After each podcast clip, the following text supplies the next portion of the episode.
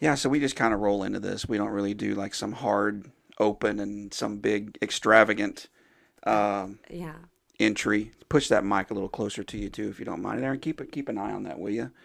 Sure. Um, this is going to be a good one tonight. This is going to be one of those that I think is going to uh, get a lot of listens, and I think you bring a lot to the table. This is going to be a fun conversation. I'm excited. It's going to be great. So Gentry Anderson is here, gentryanderson.com. We're going to get into who she is and what she does and what she's experienced. You're going to want to tune in and listen to this because uh, there is a lot to cover tonight, and this is going to be great. Before we get into that, I want to mention just real quick uh, the sponsor for tonight's show is Brat Legacy Films. Everyone supports our military. We rarely t- discuss the military dependent, the kids, the the moms, the dads that are left at home. Uh, BratLegacyFilms.com. They have a documentary that's getting ready to uh, come out, I believe, in 2023. It's called Brat Ambition. It covers all of uh, the life and success stories of people who are former military brats, like myself. Um, this is going to be a great show. I know that Bo Bice is in it. I know that uh, football player George Teague is in it, which is going to be fun. So uh, visit their website, bratlegacyfilms.com. Actor John Schwab is in it. If you've ever watched, um, what was the Netflix show about the girl that played chess? You, you know what I'm talking about? yeah, Queen's Gambit. Queen's Gambit, yes. He's in that. Uh, he's an actor, very accomplished actor. And author Kim McKay is the director. And she's actually from here in Oklahoma. She's from Oklahoma City. I did not know that. So go check them out, bratlegacyfilms.com. Uh, if you want to support the project, you certainly can. There's a place to do that on their website. And uh, check it out when it comes out. It's going to be worth worth watching for sure. So let's get into Gentry Anderson. This is going to be fun. I'm ready. Uh, bachelor's degree in political science, international affairs, minored in Middle Eastern studies and Arabic. hmm I'm surprised you don't work for the government, or do you? I thought I was going to be a spy. I don't know what got into me, but um, I did not end up taking that route. Actually, quite the opposite. During college, when I was studying all of this, I was simultaneously working for Red Bull as a Red Bull girl. Okay. Like driving the actual The car, Bull with the can in the car. Oh, back. yeah. Yeah. for yeah. four years. Okay. Working 40 hours a week doing that and going to school Wow. wow. Well, and partying my butt off. of course, um, we all, some of us still do a little bit of that. Um, you're a ufologist, which is fantastic. You fit right in here, and that's something we're going to definitely dive into. Um, at one time, you did host a weekend show on Spaced Out Radio. You were a panelist, a panel member on the uh, Blind Frog Ranch in Utah, which is adjacent to the Skinwalker Ranch, which is something everyone's familiar with. Um, you're a hypnotherapist focusing on uh, alien UFO contactee hypnotic regressions. Yeah. We'll touch on that as well. Also, past life regressions, which is very interesting and a topic we've not really been able to discuss here on this show because we can't find anybody. So here you are, right in front of us. Um, there's other stuff stuff that we'll get into as well. Uh, you've been your art has been featured on Coast to Coast. I'm sure all of our listeners are very familiar with Coast to Coast, and that's great. I actually was considering pirating a copy of your art and having it somewhere up here on the wall for you to sign or something for us. But uh, I'll just bring it to you. You can yeah, there you go. There you go. we'll, we'll- we'll we'll put it up right here front and center for everybody. But let's talk about your work uh, as a ufologist because Okay. I think a lot of our guests are are tuning in for that, and it's some it, it, it's something that I think recently we're seeing more and more information come to light. Our government is coming out with more stuff. The re, the, the release of some videos. Um, why do you think we are seeing more and more of this come into the mainstream public media? I think that there's been a shift um, in the consciousness, the collective consciousness of Earth, to be honest with you, Mm-hmm. If we want to get down to the core of it. Yeah. Um, I I think that there are certain events that have taken place over the past three or four decades well, obviously, since, you know, the 40s and beyond and forever, but um, especially in the past three that have been very altering to our physical um, planetary shift. And it is uh, affecting people in a way that they're remembering a lot of things that have happened in, in their own past. Yes. Yeah. Okay. Even So- yours. So when you say collective consciousness, hmm I know right now the way the world is, we're very dug in. We're entrenched into our camps. This side, that side, this religion, that religion. Right. That collective consciousness that you're talking about, is it is it somewhat of a subconscious and we don't really know that we're going that direction or do people really feel it and they feel that pull? I think it's actually an extreme mm-hmm. in that we as humans don't remember inherently just the way that our physical form is in this three-dimensional reality. It is um it, it's something that we're born not remembering. And then i think that it's so extreme that there's one side of it that is pulling us to remember and that's not typical in human nature. Um but it's happening. Yeah. so i think that's happening based on events that have taken place since roswell. Um and especially since the 1990s so i i, I don't know. I think that the, you know this is my theory is that when we talk about the collective consciousness, we are all we are all one vibrating, you know, beings. Right. Energy. Right. Yeah. And then when you you can't really break that down that easily, but um it's a it's a humanitarian shift that is going towards this this um this shift that is taking us into a state of remembrance of what's happened over the past several decades. There's a lot of talk about people that are remembering their 20 and back experiences in the 70s and 80s and the secret space force hmm. or the secret space program, mm-hmm. stuff like that. Right. So I it's it's a lot. I don't really know. We kind of have to break the questions down. Sure. Yeah. So, yeah. Well, I know you're well studied in the history of of UFOs, UAPs, whatever they want to call them these days. And since Roswell, there there does seem like there's a ramping up of of sightings and and abduction and, and different types of things that people people uh, experience. But prior to that, for centuries, there's been different types of people who have logged certain flying objects in the sky and, and had nowhere near the technology that we know of at the time to, to have that available to them. So, is this something that's been going on since the beginning of time? Since since some type of uh, humanoid walked the planet? Yes.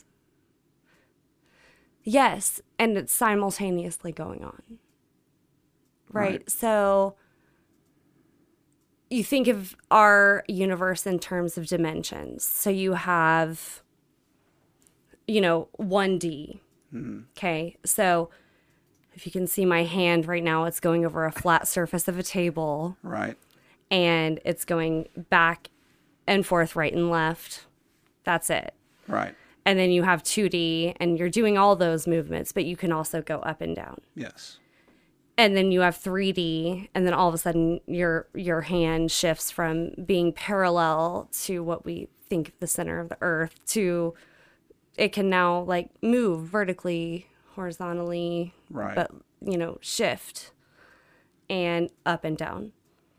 And then you have a fourth, fourth dimension. It's like a tesseract where you can now do all these things and you can squeeze certain things in.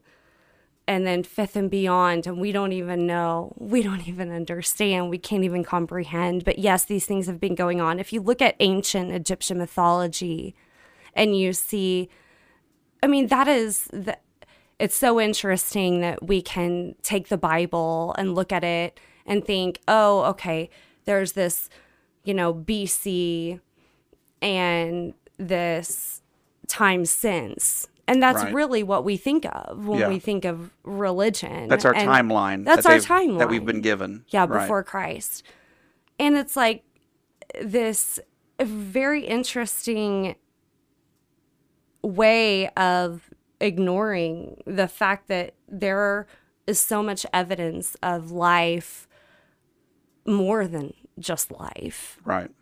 in oh. Egyptian mythology and and and all the petroglyphs and mm-hmm. hieroglyphs and Yeah. and what they were explaining is otherworldly. Right. I mean, they're talking about beings with heads that are eagles Yes. and hawks yes. and flying and shape shifting. Right. Right. Are are we ready for that though? Are we ready to No. take that in? We're not, are we? No. Will we ever be ready? Yes. What will it take to get us ready? We're close. Yeah. I think we're close. We can handle it. Do you think that there's a, a collective push against it with s- probably certain governments that Yes. don't want that to get out there? Because it does kind of change the game a little bit, right? It does change the game. Yeah. And uh, what we've seen, the track record has been total denial up until very recently. And in fact, a mutual friend of ours, uh, she runs MUFON Oklahoma, Mindy Toutfest. We really thought that 2021 was going to be possibly a year where we see some something come forward as far as a disclosure goes. Disclosure is a farce, in my opinion. What we perceive to be disclosure and our hope for it is a farce. It is a an act.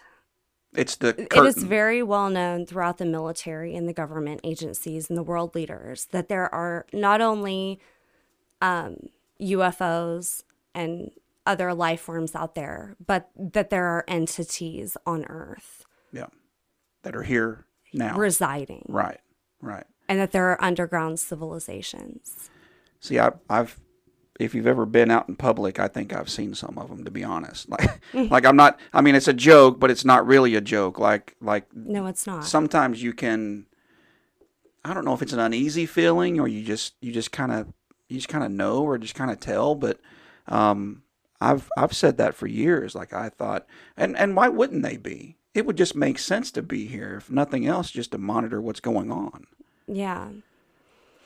Well, you know, it's hard to wrap your head around all of this. Um, it really is, but it's uh, the proof is right in front of us. I've been looking at CIA documents since I was 16, reading Ingo Swann and listening and watching documents that were coming in to the CIA library that are now gone. Yeah, Pictures of the other side of the moon. Hmm. We have the James Webb telescope out there. right. It has the ability to go to Mars and take up close front pictures of that and the moon, which people are requesting, right? But they won't. They won't. And why is that? Why do you think that is? There could be something there that they don't want us to know about. Absolutely. Yeah.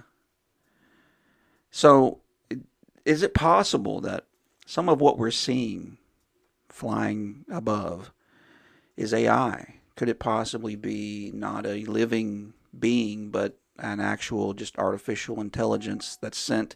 I mean, we've sent many things out into the to the universe and just sent it.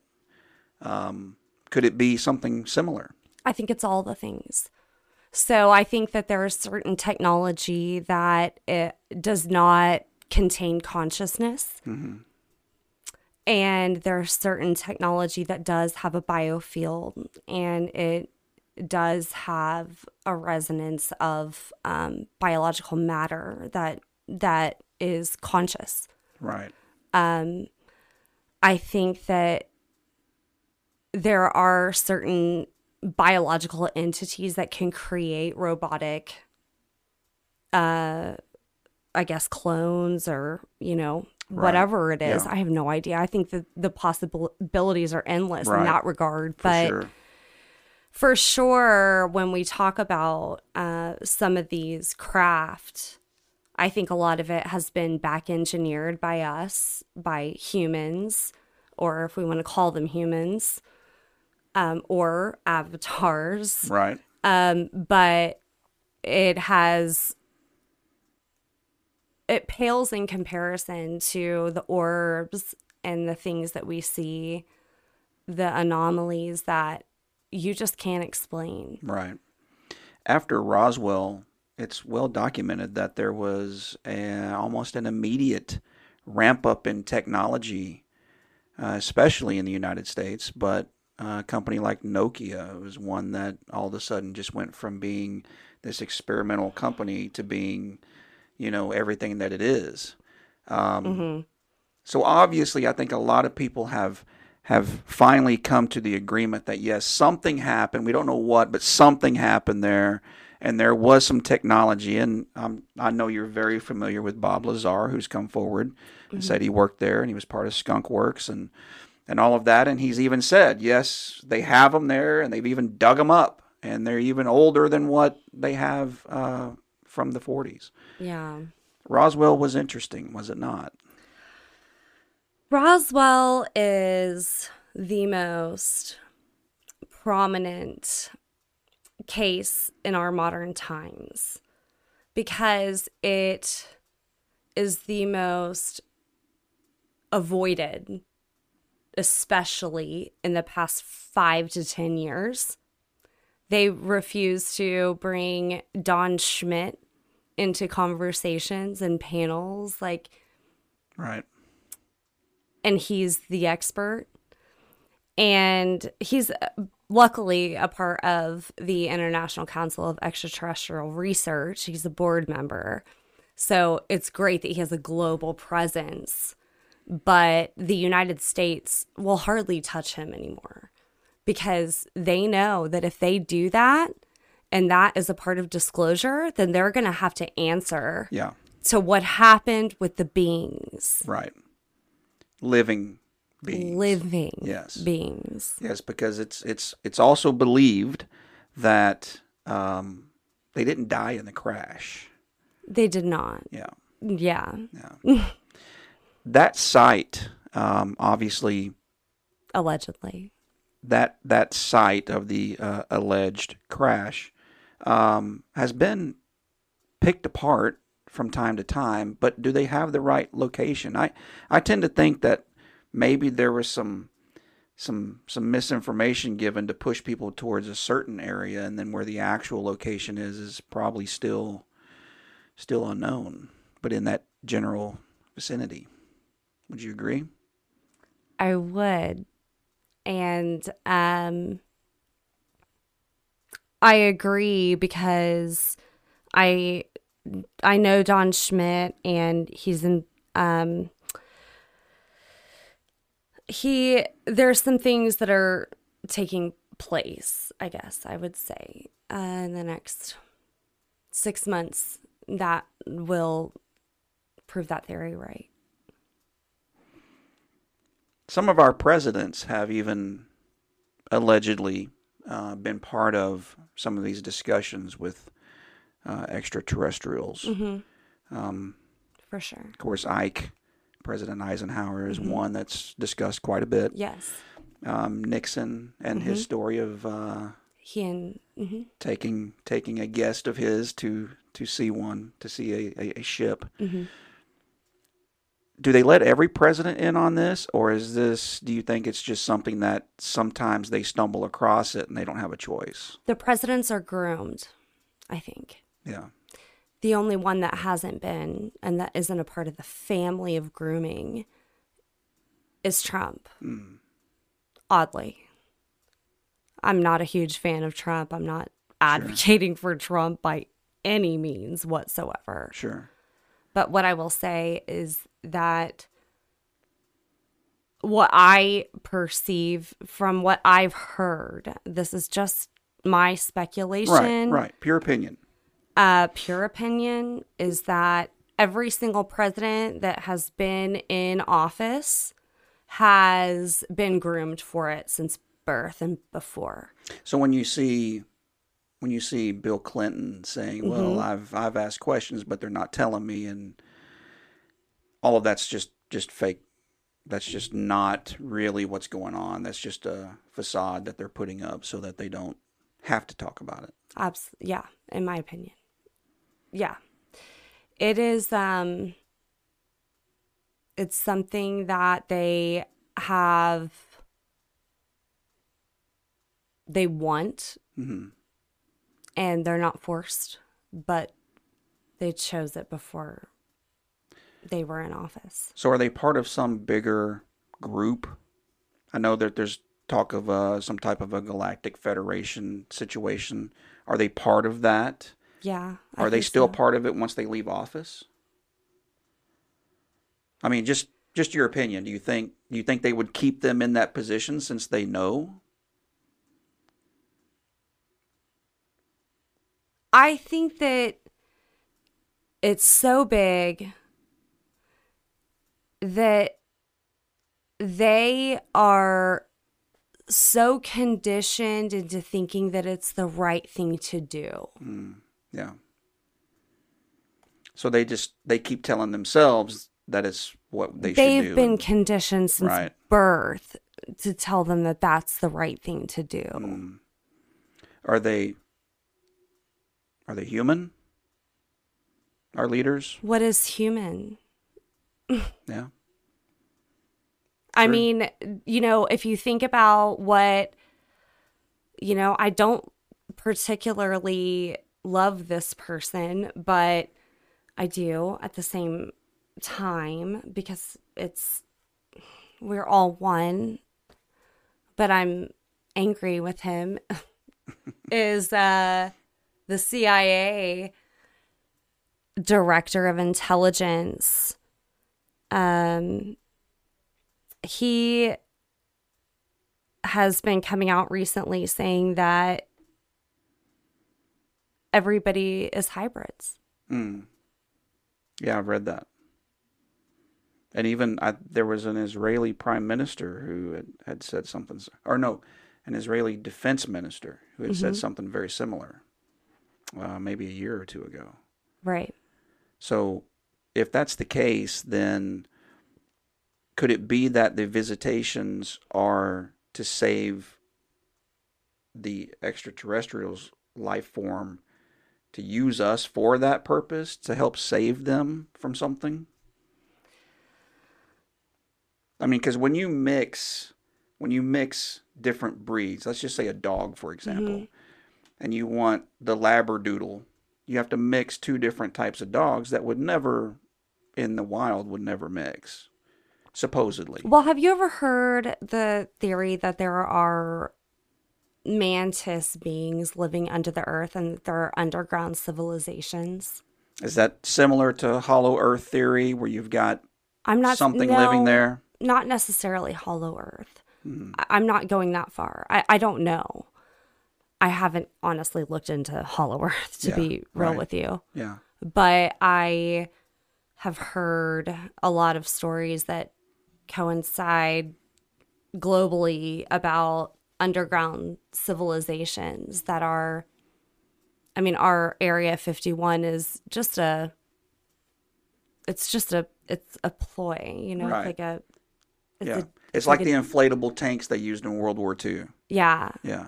and Not a real tank, but a blow up right. tank. And from the air, it looks And I don't real. I don't know what would be like caught on this podcast, to be honest, if I say the things that I want to say. that will like get us in trouble, but I'm going to say it. Fire away. So, um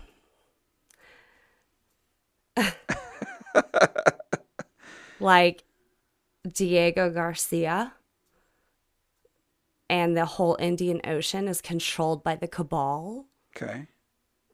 and there are so many people right now that are having remembrances of 20 and back experiences. Hmm. So when you say 20 and back, what exactly does that mean? It means that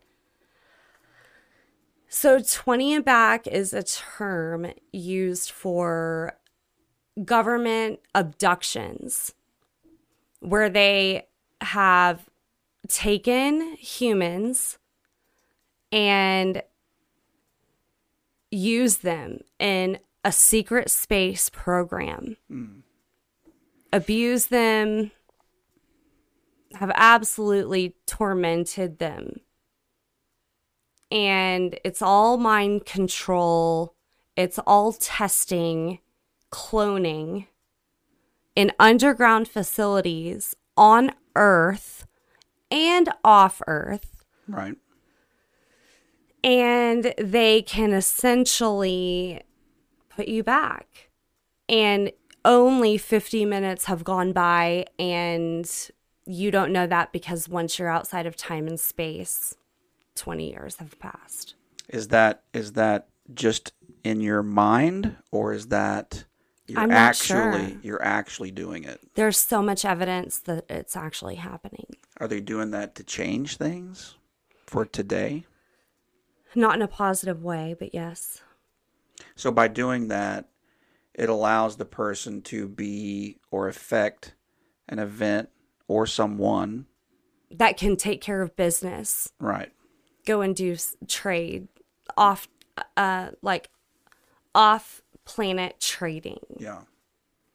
um sometimes i think that other groups of alien beings or whatever you want to call them have certain technology that they'll trade with us if we give them certain information about our psyche Is it our brain that's the most interesting part of us to them? You no think? it's our emotions Emotions. Not a brain or a soul or anything like that. soul So it's it's, it's that our that connection. it's our emotional it's our emotions So humans are incredibly emotional. I have read, heard all types of interviews where that is the one thing that they say when they're in the presence of an ET is that they had no emotion to them whatsoever. Mm-hmm. So that would make sense.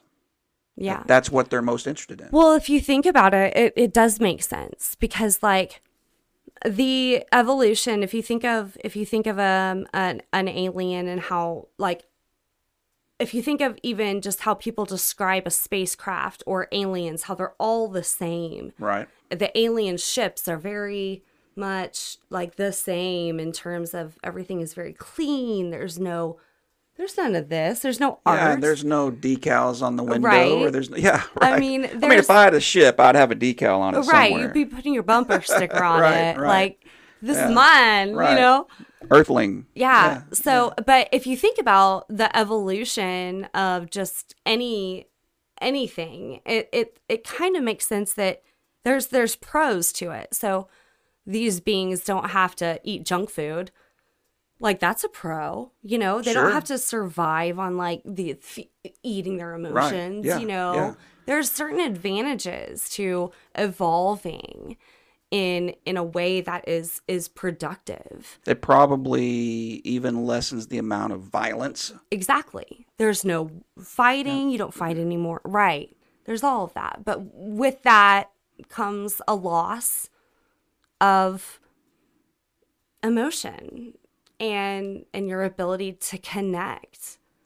And they hybridize a lot with humans because of our ability to connect to Earth and nature and each other. Do we really want them to be emotional? I don't know that we do. I to don't be know. honest, I I don't. I don't know the answer. I mean, because if they're not emotional now, and we're still here, I think I'm kind of okay with them Yeah, keeping I'm their out. emotions in check. um, yeah. Well, maybe I don't know if they have the ability. Then maybe we could influence it. I don't know. like that's a two way street. Unfortunately, It sure is. how many? And uh, this might be impossible to know, but just in your opinion, how many different types are we dealing with right now that are visiting this planet or that are already here? on this planet. Um,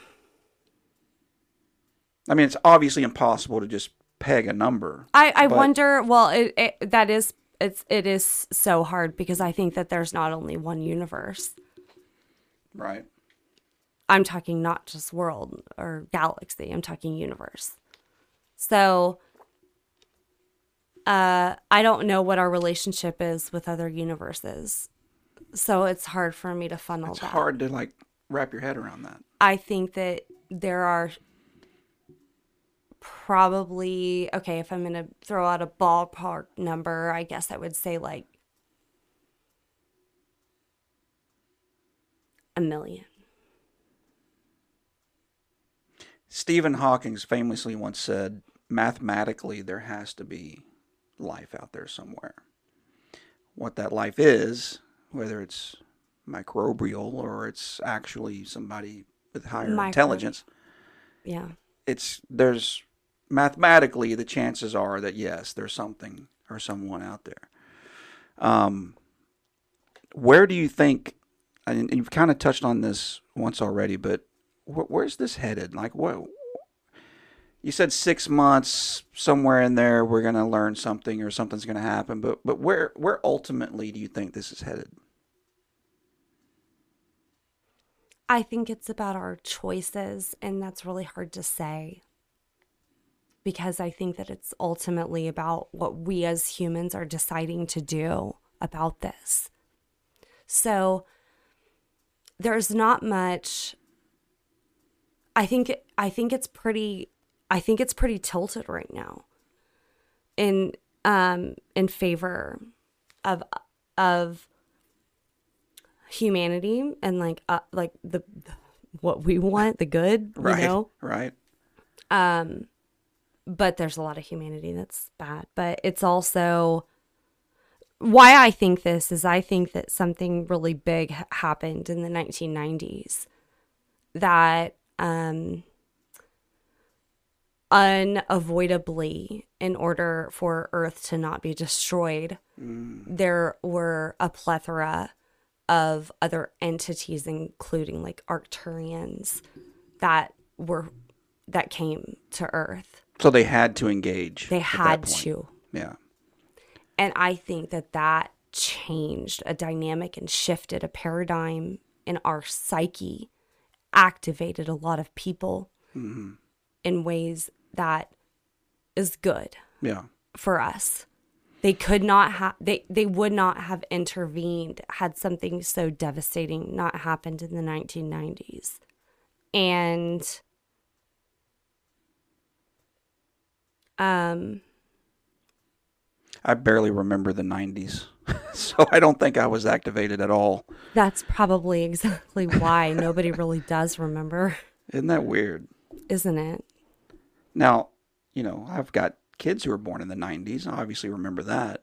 But there is like this space of time where the 90s is just kind of a blur. hmm I didn't even care for the music in the 90s, to be honest. But I'm much older than you, so. Yeah. The 90s was a weird time. It was a Yeah. very weird time. I So it would that- make sense that there was something going on affecting us. Yeah, I think so. I think so. I've been listening to a lot of people in my research and in hypnotherapy that are just randomly talking about and that nobody knows each other. That's just mm. what's wild. Yeah. they're talking about an alien invasion that happened in 1994 that was absolutely catastrophic Yeah. and that we were I know it sounds so crazy. I know it does. But that's, I mean, there's a lot of things that sound crazy that end up being perfectly true. I know, I And they don't sound crazy anymore after the fact. I know. So it, it almost it almost makes uh it almost fits. I mean, it almost makes complete perfect sense. Because that was a time when it really felt like so, you know, a century's coming to an end at that point. You're you're you're, you're entering a new century. So there seems like there should be some type of a something that happens. And I'm not talking about Y2K either. No. The computers were just fine. Yeah. I'm not either. Yeah. Yeah. It's just uh it's pretty wild. But I think that what where we're headed as a result of all of that or whatever, it doesn't even matter that part, but you know, you feel it, I think. I I think so. We're talking about this. Right. You know, we we are realizing that this is messed up. Like the way that we're being indoctrinated, more and more people are fleeing from the church hmm. And from religion. And if you just go back to the fall of the Roman Empire and Constantine and, you know, the whole the whole uh construction of what was going to be placed in the bible Mhm. Right. um, and how Jesus was going to be portrayed to the masses Mm-hmm. was all about control. I mean, it's so easy to see Sure. Sure. that it's in, you know, thou shalt not, thou shalt not. and we're going to put know, this in and leave that out. Let's and- yeah control. How do we control the masses? I mean, it was a it was a the the Roman Empire controlled the world. was our was our level of understanding, our level of just simply being educated, was it much lower? You think then, No. and we just couldn't we couldn't process it. Not at all. So they knew, but they just Even the they couldn't do anything about it. I think they were way smarter than us. And Really? in fact, I think that we've lost our touch to Earth. We are the dumb ones. yeah, I think that what happened was suppression. hmm I mean, it was abusive. if you look at some of their construction, we can't even do it today. Of course not. No. But they, I mean, they they have an idea. They had the wherewithal to leave us petroglyphs. Right, Right. now, we would just write things in our journal Right. that get destroyed in the rain. right, right. So, like uh, the Library of Alexandria, it burned to the ground. What you know? What did it hold? Right. What could we have learned from that? Well, I bet the Vatican has it. Let's ask them. They do. I guarantee you, they have something because they've had their fingers in the cookie jar for a long time. hmm Let's talk about this past life regression work that you do. Because it's a topic we wanted to discuss on the show for a while, and now that I've got you here, I want I want to touch on that before before you leave. Is it something that um, not necessarily a, a reincarnation situation, but you say we come back and we forget, we don't remember. It's almost like being dipped in the river of forgetfulness, and then you come back and and uh, you experience some deja vu, or you experience something, or like the the young uh, kid in Muskogee, Oklahoma, who as a young kid knew how to fly airplanes, and he basically told them, "Yeah, I've I've I flew bombers in World War II." Right. Um, is that something that everybody has and experiences, or do you find where some people just don't have a past life? Everybody does, but it doesn't mean that you had a past life on Earth and time is not linear. So it doesn't necessarily mean that you are going straight to from one life on Earth to another. There could be, you know, simultaneous experiences that you're having. Um, but a lot of times humans on earth have actually been reincarnated like hundreds or thousands of times. To be another human. person, you know, the human. yes. Yeah. So, so just, I'm, I'm sorry to interrupt you, Uh-huh, but no. like Patton, General Patton believed that he had been reincarnated several times over and he would see a battlefield and know, yes, I've been on this field before as Mm-hmm. a, as a legionnaire or, you know, whatever. Yep. Can it come through to people that way without any hypnotherapy or, or, or do they have to have some type of an experience to know what that was? So typically, if and, and and you can find a lot of this data on um, at the University of Virginia, they have a massive uh, department dedicated just to reincarnation. It is huge. So like the evidence is right here.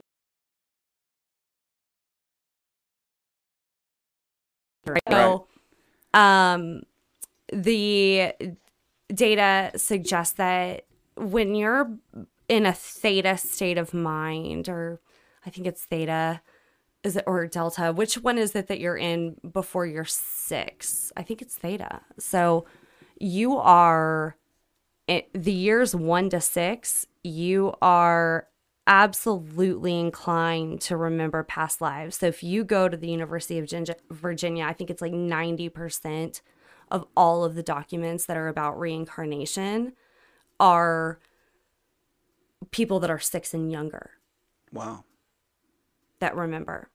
They're still connected, so to speak. Mm-hmm. Yeah. And then after that, it's harder to remember unless you've been writing it or journaling it or doing something with art, apparently. Or music. Or Is music. music a connector Yes. as well?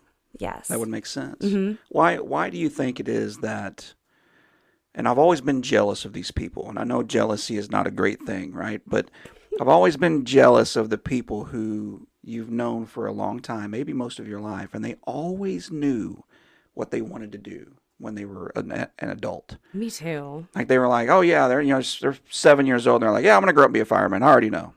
That's what I want to do." Mm-hmm. I'm like, well, "How do you even know that?" My older sister, she's like, I want to be a doctor. Now she runs Emory Hospital in Atlanta. How, how does that? Is that part of that connection? Is that something that maybe they've done in the past and now it's they just know that's what they're good at. That's what they should do. Probably. I mean, that's uh, you're. I mean, yeah, it makes a lot of sense, and I I do see that all the time. And you saying that, I know it sounds woo or there's no way for me to back that up, but yeah, It kind of makes me wonder what does that say about me if I've never known. you're an investigator. uh, I've just never known what I want to do. Like even now, I'm like you're I I you're a what I wanna do. learner. You're absorbing information. No, I feel like I I have to do a lot of stuff. Does that make sense? Mm-hmm. Like I feel like I do one thing for a while. Now I got to go do this. Now I got to go do that. Now I got to Mm-hmm. go do that. So I don't know what that says about that type of person. Hallelujah. Me too. We're in the same camp. Mm-hmm. Yeah, that's great. Does the does the um, sessions that you hold? Because I know you're a coach as well. And without dropping any names, what are some of the more odd things that you've come across in that that type of work? And by odd, I mean just something that sticks in your head after the fact, and you still remember today. You know, something that was interesting. Well, well, um, there has been um a situation in which, gosh, Don't get yourself in trouble now. no, I'm, I'm. It, it might be such a long story, but I'll, I'll give you. A Give me the Cliff Notes version. Okay. So I um have had like shared experiences that were so bizarre um involving extraterrestrials. Uh this has to be a conversation for ano- the next time Yes, for sure. absolutely. But Yes. I will tell you that uh, it was there were other witnesses involved too, and and there were shared paranormal activities that were going on, including an orb that came shooting into my phone in the middle of the night. And I shot up in bed and watched it happen. And then immediately and instantly, this person was calling me. Wow. It shot into my phone from my bathroom. And I shot up, I, I mean, I shot up in bed and it shot from the bathroom into my phone And- instantly. That person, I mean, forgive me, but that person was living. That person was living and Okay. calling me, freaking out because I was crying. I was crying. I was in bed, sleep, like trying to cry myself to sleep, freaking out about this certain incident. Right. And this person that did not know what was happening, but that was involved, called me at 3 a.m. And this, And they're not, are they a blood relative? no, Th- he lives in Boulder. How do you explain that? Well, I don't know, but an alien being also shapeshifted into him. You had an experience um, that we've discussed on the phone, an Earth Day experience. You want to talk about that? Sure. We've got some time left. okay. Yeah, let's do it. All right. So Earth Day. Earth Day 2022. 2022. So April this is pretty fresh. Yeah. This is pretty recent. Yep. Okay. So six friends and I were at Dalesandro's, which is a restaurant in Tulsa. We were sitting on the patio. It was about 7:30 at night. We were celebrating a friend's birthday. It was a beautiful indigo blue sky. I mean just gorgeous, clear. And there were these six black balls of something way hard. They were very far away, I will say. They were very far away. Mm-hmm. In the And so- sky? in the sky. Yeah. And they, but they were like zigzagging across one another. But it was so Hmm. far away that in my mind, me being the one that's suddenly into UFOs, I didn't want to be the one being like, look at the UFOs. Right. Sure. But all my friends were like, what? You know? Right. So then they said um, that they have to be weather balloons. So I'm thinking, okay, I can wrap my head around that. Do we do we launch weather balloons in Tulsa? I, I don't know. don't I know. don't- I know. don't know. Okay, so we'll go with it. We'll go with it. I just was like, okay, fine. I can wrap my head around that because as soon as it was there, it also like went away. Yeah.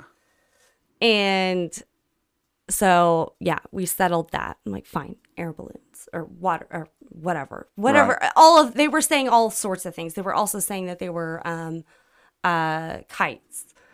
I'm like, okay, Where have I heard that before? yeah. Yeah. So anyway, about five minutes later, uh, my friend Kevin was like, Gentry, there's your UFO. And this massive cube in the sky was tilted on its axis and rotating horizontally across the sky. And it looked like a black opal, like an opal pearl, like this. Like So a little shiny, my little sheen to it, right? but the, the a black one. Right. Yeah. So there was some glimmer or something to it that you could visually see. Mm-hmm. Yeah. It looked like it was like aluminum foil, And you could you could distinctly tell the shape of it. but it was see through in certain parts. It Wow. looked like an opal. Yeah. It looked like an opal deep, like the depth of it Yes. from the core. How long did this stay around? Not long. It was spinning. It was rotating and spinning on its axis. And I was, once my friend said that, he looked down. He wouldn't, eh, eh, but everybody else looked up. Yeah. And he wouldn't look up. He, he wouldn't look back up. And I, I was yelling at him, Why aren't you looking? Right. Look at this. Why aren't you Right. looking? And he couldn't. He just was shaking his head. No. No. Just, a little too much. To, just a little too much to process in the moment. Yeah, he would not look. Yeah. And and then it went behind a building and then it never appeared. And then that same night we went to go listen to live music and I instantly had an ability to play music without ever touching a musical instrument in my life. So I want to touch on this. I want to pause you right there because that is so unique, I think, because I, I've read a ton and I know that it does happen. I know that some people can wake up from a coma, for example, and all of a sudden have some type of an ability. And a lot of times it is music. I will show you. Did anyone else that was with you experience the same thing after the fact? No. You were the only one. Yes. Why do you think that is? Because I was already I was our I, I I don't know. I think that that happened for me so that other people could probably see it. Almost like we need someone to be able to share this. Like that I wouldn't think I was crazy. So you they knew you were able to handle it. Yeah. I was already so it had been I had already had a premonition and several psychic experiences prior to this. I I have had several that I could go into. Clairaudient experiences that were also shared. Um, that people knew that I, I, I there was no way that I could have known what I knew. Right. I knew people's names. I um I healed myself of TMJ. I had several pretty wild experiences that led me to this point. How did you know you could just play anything without having sheet music or without having any experience? Did you just it was just It was You just, you just knew like that. I didn't even know. My fingers just started doing it. And what did you first play? Do you remember? Pilgrim. P- well, no. Um, Paul Benjamin. Paul Benjamin. And what what instrument? Well, it it's not an instrument. So- So Okay. so it's like um it's like my fingers are dancing. Yeah. So it's not one instrument. It's like I precognitively know what's going to happen. Okay.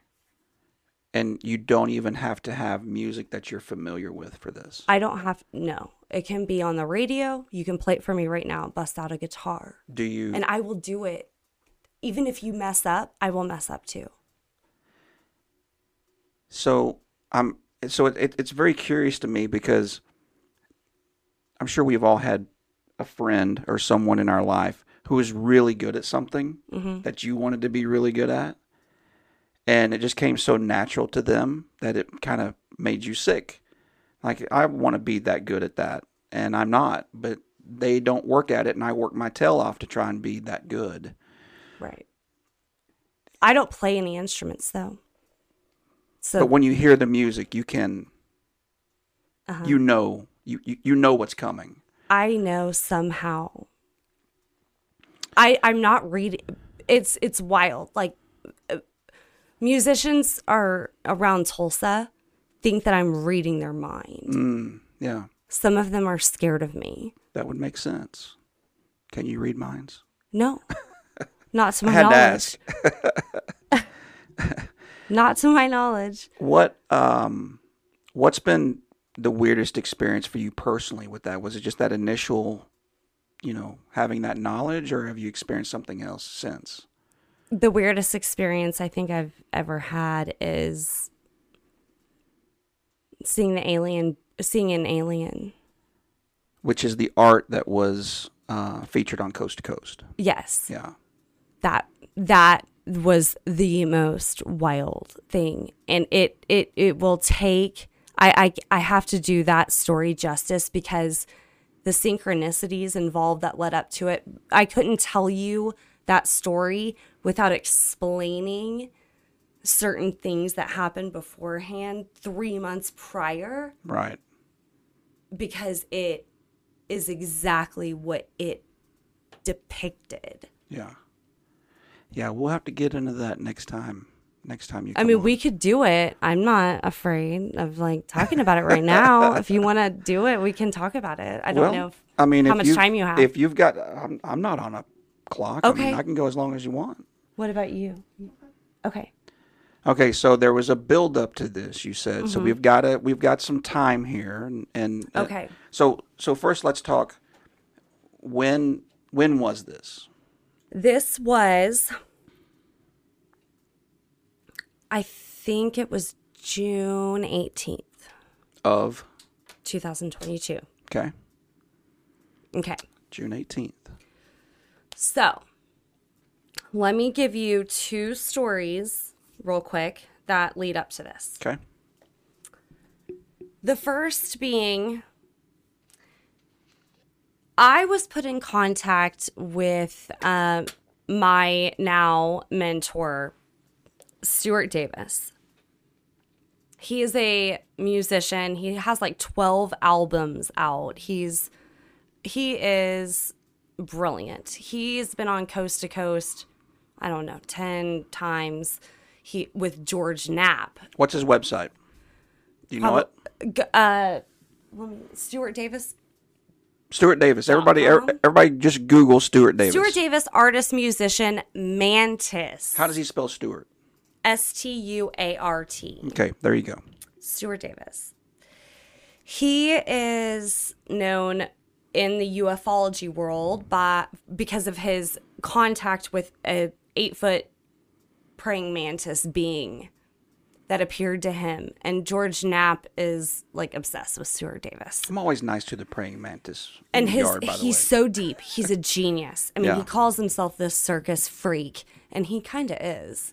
He, but he's brilliant, and he's a comedian. He's he's a documentarian. He he's a uh, he writes a lot of movies and plays, and he is so brilliant on so many levels. I just adore him. But I, and I'm so grateful that I met him and I met him through another mentor of mine who was actually my first mentor, which is um, Mike Clelland. He writes books on owls, UFOs, and synchronicities. okay. And he's also been on Coast to Coast several times. And he's the first person I reached out to in ufology is Mike. And Mike and I talked for about a year before he put me in contact with Stuart Yeah. and and he also put me in contact with uh uh, uh Kimberly um the uh I can't why am I blanking on her name right now? Wilson. No. It'll come to me. But sh- um anyway, Stuart and I had this uh very interesting series of events when we first met that were synchronistic in terms of like strange paranormal stuff that was going on on around our ho- our homes that I had never met him Right. we just talked on the phone. And he told me you know when he first met me that he wasn't to charge me because he was told that i'm lineage from his spirit guides. Okay. right? So then one night i was out seeing live music at Paul seeing Paul Benjamin over at the Colony in Tulsa and I get this phone call at 12:03 a.m. and it's from Stuart Davis and so I answer it and it is this highly electronic noise something I cannot replicate Almost like the old fax machine noise. like AOL dial up but Right. so different yeah. something I, I can't even Right. something really wild Yeah. and i it it scared the crap out of me. So much so that I ran out of the bar and I immediately had visions. As soon as I walked out of the bar and ran out, I was by myself. I I saw visions of Stuart sitting in a penthouse. It, to me, it appeared that way. It looked like a penthouse. He was there was a wall of windows. He was sitting in a chair with arms, armrests, you know, and Yeah. one of his arms was resting on one of the armrests, and he was holding a cocktail in that arm, leaning, and he was staring at me. And then I saw visions of my life, mm. like as though he was showing them to me. That, mm-hmm. and the visions were of me melting crayons on the ground when I'm three years old, me popping a zit in my parents' bathroom when I'm like mm-hmm. 14. Like things I don't think of, I don't even Right. know. Right. Not a significant memory, so to speak. Right. Yeah. And I called him and I am freaking out after this. And he is too, because he says that every alarm in his neighborhood is going off. There's paranormal stuff going on in his house. And he was asleep. He's like, I did not call you. 1203. Yes. 1203. And and so we're both freaking out. and uh and so that there's that part of it. Then fast forward, this summer I go to Utah for a documentary on UFOs. I'm filming a documentary there and we are in the basin. We're at Blind Frog Ranch. We have been spending days there filming, doing all this stuff and they asked me to lead a CE5 event, like a meditation. Right. I've never done anything like that, but I decided why not? Give it a shot. So we all sit around and we do the CE5. And I orchestrate the whole thing. But as soon as I was done with it, I had to leave because I had to go be on a radio show, uh, Spaced Out Radio. Right. So I had to leave and I, I was so upset because I was like, they're all going to see the UFOs. Right. I'm going to be gone. Yeah. So I I go back with the producer to our Airbnb, which is like this ranch house. So he's setting up all this equipment outside everywhere. And I am on the radio for three hours. And the last hour of the radio show, I my head is pounding, just pounding. And I cannot understand why I'm thinking I've got to, you know, get up and get ibuprofen or ask him to get me some. Right. Well, he's pacing around like all of a sudden inside. And I'm like, what are you doing? You know, thinking, geez, like, what was his problem? And he walks over to me, and it's like the last five minutes of the show. And if you actually go back and look at the show, you can see Right. the shift in the color Yeah. of the whole room. I freeze, my hair like freezes back. Like it is wild.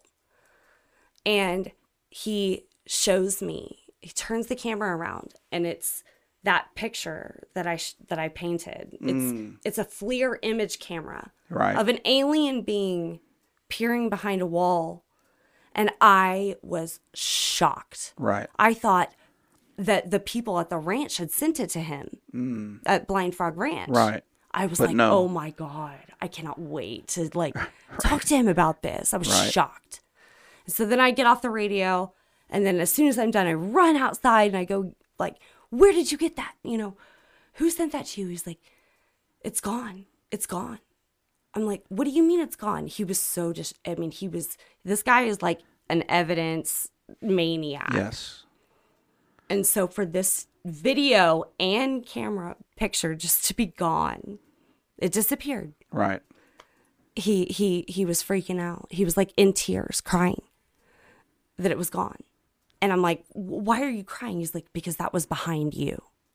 I took that of you, Wow. and it was right behind you the Right. whole time." right.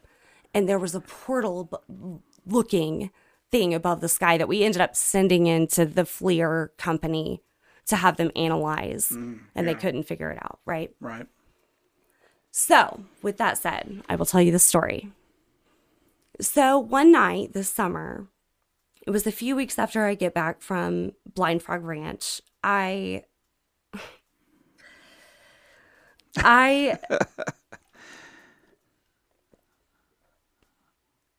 I come home at night getting ready for bed and my neighbor across the street from me, he lives across the street. I can see him through his window and he can see through mine. And he watches my cats when I go out of town. He's 65.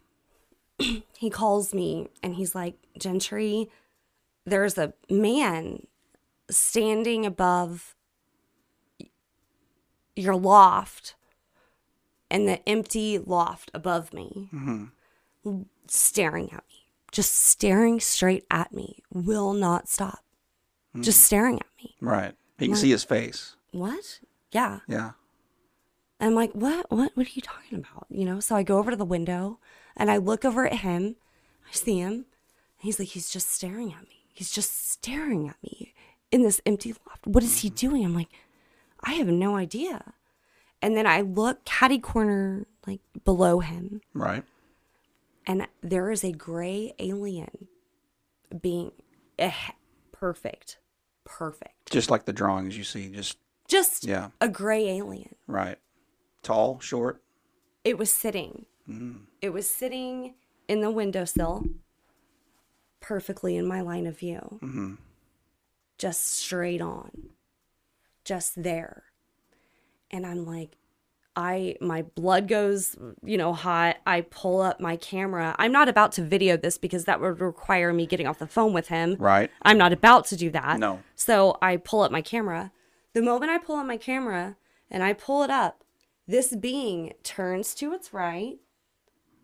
It gets up and it shapeshifts in front of my eyes. It turns into a bunch of geometric squares and literally shapeshifts into the profile of a man. And there's a wall right here. I'm trying not to get too far away from the microphone. but there's a wall. Yeah. It gets up. When it gets up and it goes it goes behind the wall. And then it peers out just like and, and it's now an alien being again. Right. had shapeshifted into the profile of a Turned into almost like pixels. Yes.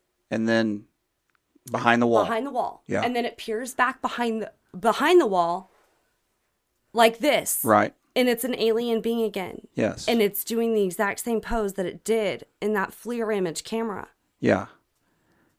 And then it turns this way and it shape shifts again into a bunch of geometric squares and it sits down and it's now a man and it's now Stuart Davis and it puts its arm on the armrest and is sipping a cocktail staring at me. And then So it knew the image of that that you had in your head. uh-huh Yeah. and then it gets up again and does the same thing over. It Gets repeats up. it. Yep. Just repeats it three times. Hmm.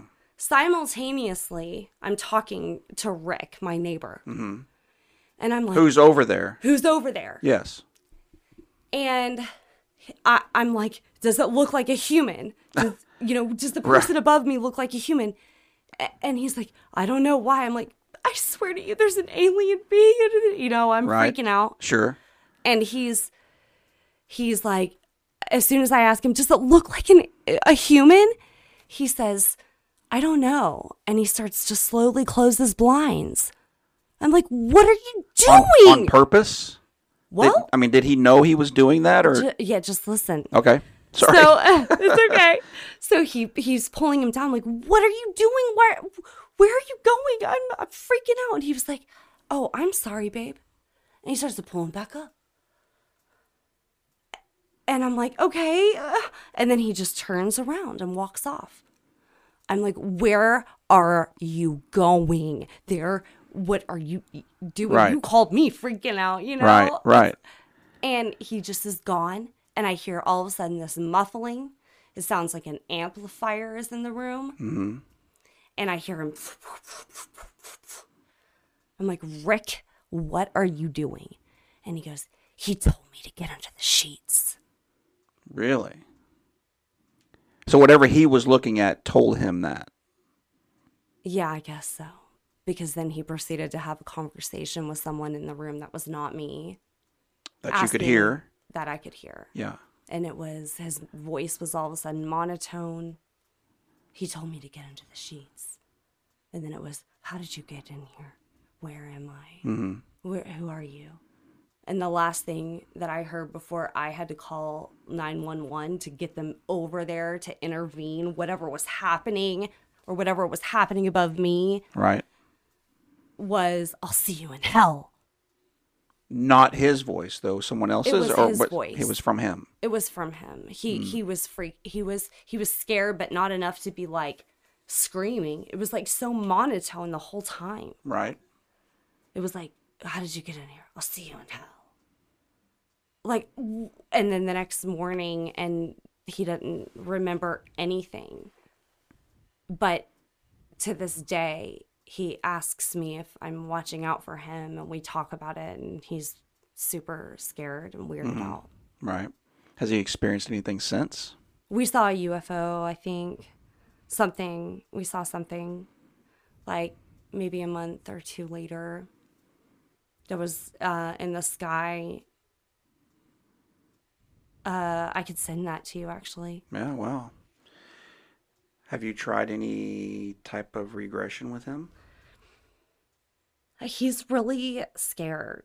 Sure. I don't think that he wants to do that. I've I've talked to him about it, but he he was only here. He lives in Texas, and he was working on the building. They hired him to work on um, one of the construction buildings downtown to fix it. He's like a really mad scientist when it comes to construction, and so he was here like five days a week for about a year and a half, hmm. and in the same, you know, Right. complex. Right. But he's gone now, and and but I still talk to him, and he, I don't I don't know what he would. I, I he just seems like always making sure that I just am like I got this under control. Right. Like I don't think that he would ever. I, I feel awkward asking him that. What did Stuart say? Stuart wouldn't talk to me for like a month. he was so freaked out. Did he have some type of a memory of this? Not at all. He put me in contact with a woman who is uh, contracted with the CIA to do remote viewing. She's 77. It's a whole nother topic. yeah.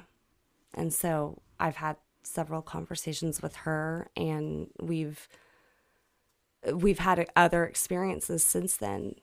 Uh, a UFO um, with a sighting with a guy with Tourette's that said some things that I mean, it's a whole thing. Uh, Uh, so, like three weeks later, I was talking to Stuart and I was going through these videos on my phone from that day because I wanted to see every little thing I was thinking, doing, Sure. Yeah. you know, Yeah.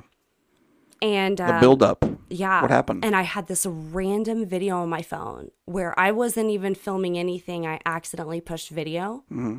And it's of me getting out of my car in my parking garage. and George Knapp is talking to Stuart Davis in the background about the mantis Mm. being and how the mantis and Stuart Davis was laughing and saying, well, sometimes the mantis just chooses you. Right. And I'm like, what the, f-? you know, this happened at 12, 11, Yeah. you know, PM. Right. It was the most bizarre thing. And so I sent it to him. And I'm like, Stuart, do you think this has something to do with the mantis? What do we think? And so he calls me. We have this three hour conversation, this extensive conversation. And I was like, I gotta go. I'm going to see live music. You know, we go to the Starlight Bar over on 11th, and um, I'm sitting outside with two guys I've never met. One of them, his dad, is uh, designs telescopes, And the other guy has Tourette's and is like very open about it. Mm-hmm. You know, talks about Kind it. Kind of have and- to be. Yeah. Yeah. Yeah, right. and so it was just like a cool conversation we were having, just Sure. like grooving. Nothing about UFOs. We Right. had not talked about UFOs one time. Right. And all of a sudden, this light comes directed like straight towards us. Yeah. And I just look at it and I did not want to say anything about UFOs. Like, I'm very cautious. I know that people Sure. in Oklahoma are like, what are you talking about? Sure. You know? Yeah. So I'm very aware of that. And so I'm, I just kind of direct their attention and I- I say, look at that drone. And they both look. And uh, I'm like immediately grabbing my phone to take a video because I know this look of this. Right. And I say, I'm going to take a video of this. And I swear, when I'm done, it's going to be gone. I want you to watch my every move. Right. And so I start recording and I'm making sure that these two guys are watching. And this light, sure enough, comes straight towards us and it turns into two. And it, it turns into a red one and a green one. And it's like perfect, like just Right. and so then it just like it, it goes this way and then it darts all the way over. And and they freak out. They're like, that is not a drone. and so then I'm still filming and uh and then it and then it starts blinking as though it's like a helicopter and then it just goes off. I'm like, all right, all right, all right. And I'm like, look at my phone still, you know Right. still recording, right? Let's end the recording. Let's go out. Let's go into my phone. You might know my camera Right. roll. And sure enough, it's nowhere to be found. Huh. And the guy with Tourette's goes, Because it's with the mantis. Ah. Just out of the blue. And I said, What did you say? And he was like, Huh? And his friend goes, You said it's with the mantis? Right. And I'm like, What? Why wouldn't you use the guy with Tourette's? Right. I mean, he's the one that's going to say anything anyway. It was absolutely nuts. Wow. I had not mentioned, they would have had zero idea that I was just having a conversation with Stuart Davis in Boulder about a mantis being being responsible and I was talking to Stuart about how pissed I was that I could not get footage. Mm, yeah. Yeah. And then this happens. Yeah. And you still didn't get it. No. but then I was able to, after that, Stuart put me in touch with a wizard in Germany. and a lot of other things happened after that. So I'll I'll be filming in Utah in uh, probably this spring. Yeah. Any advice? Heck yeah. Now it's it, it's not. I mean, we're not filming the sky in a documentary. It's just a movie. But what should I look for? Oh my. Well, are you going to the basin? Are you going to Salt Lake? Where are you going? No. Well, we'll be outside of of uh, Salt Lake, Okay. um, Kamas. the that whole area is just just be respectful of the land and don't litter. And like if you go and and you you know do digging or anything or rock hounding or find crystals or whatever you do with the land just like be super respectful of it. Because i think that there's a lot of energies and um, skepticism on like if you're spiritual like that you know Right. they're gonna make sure you're like aligned or they like will like not be i don't know i think these spirits have ways of just attaching to whatever your vibration is Yeah, we need a lot of things to go right, not wrong. yeah Wrong means money, so we need things to go right. that you'll be fine Yeah. just well, keep just keep a positive atti- attitude you Okay. know it's your aura and energy is everything So one more question, mm-hmm. and I'm gonna let you get out of here, and then I'm gonna try to talk you into coming back at some point. okay I've read that in studies with uh, people who have Alzheimer's, that when they play classical music to them through headphones, that it, it begins to reconnect for them, right? I've also read that classical music, especially older classical music, is almost like a language in and of itself.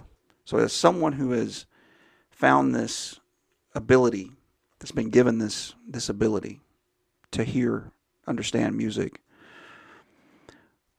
what do you think of when I say classical music is like its own language? I um I think all music is classical. But I know what you mean in terms of how we perceive it and I think that it is a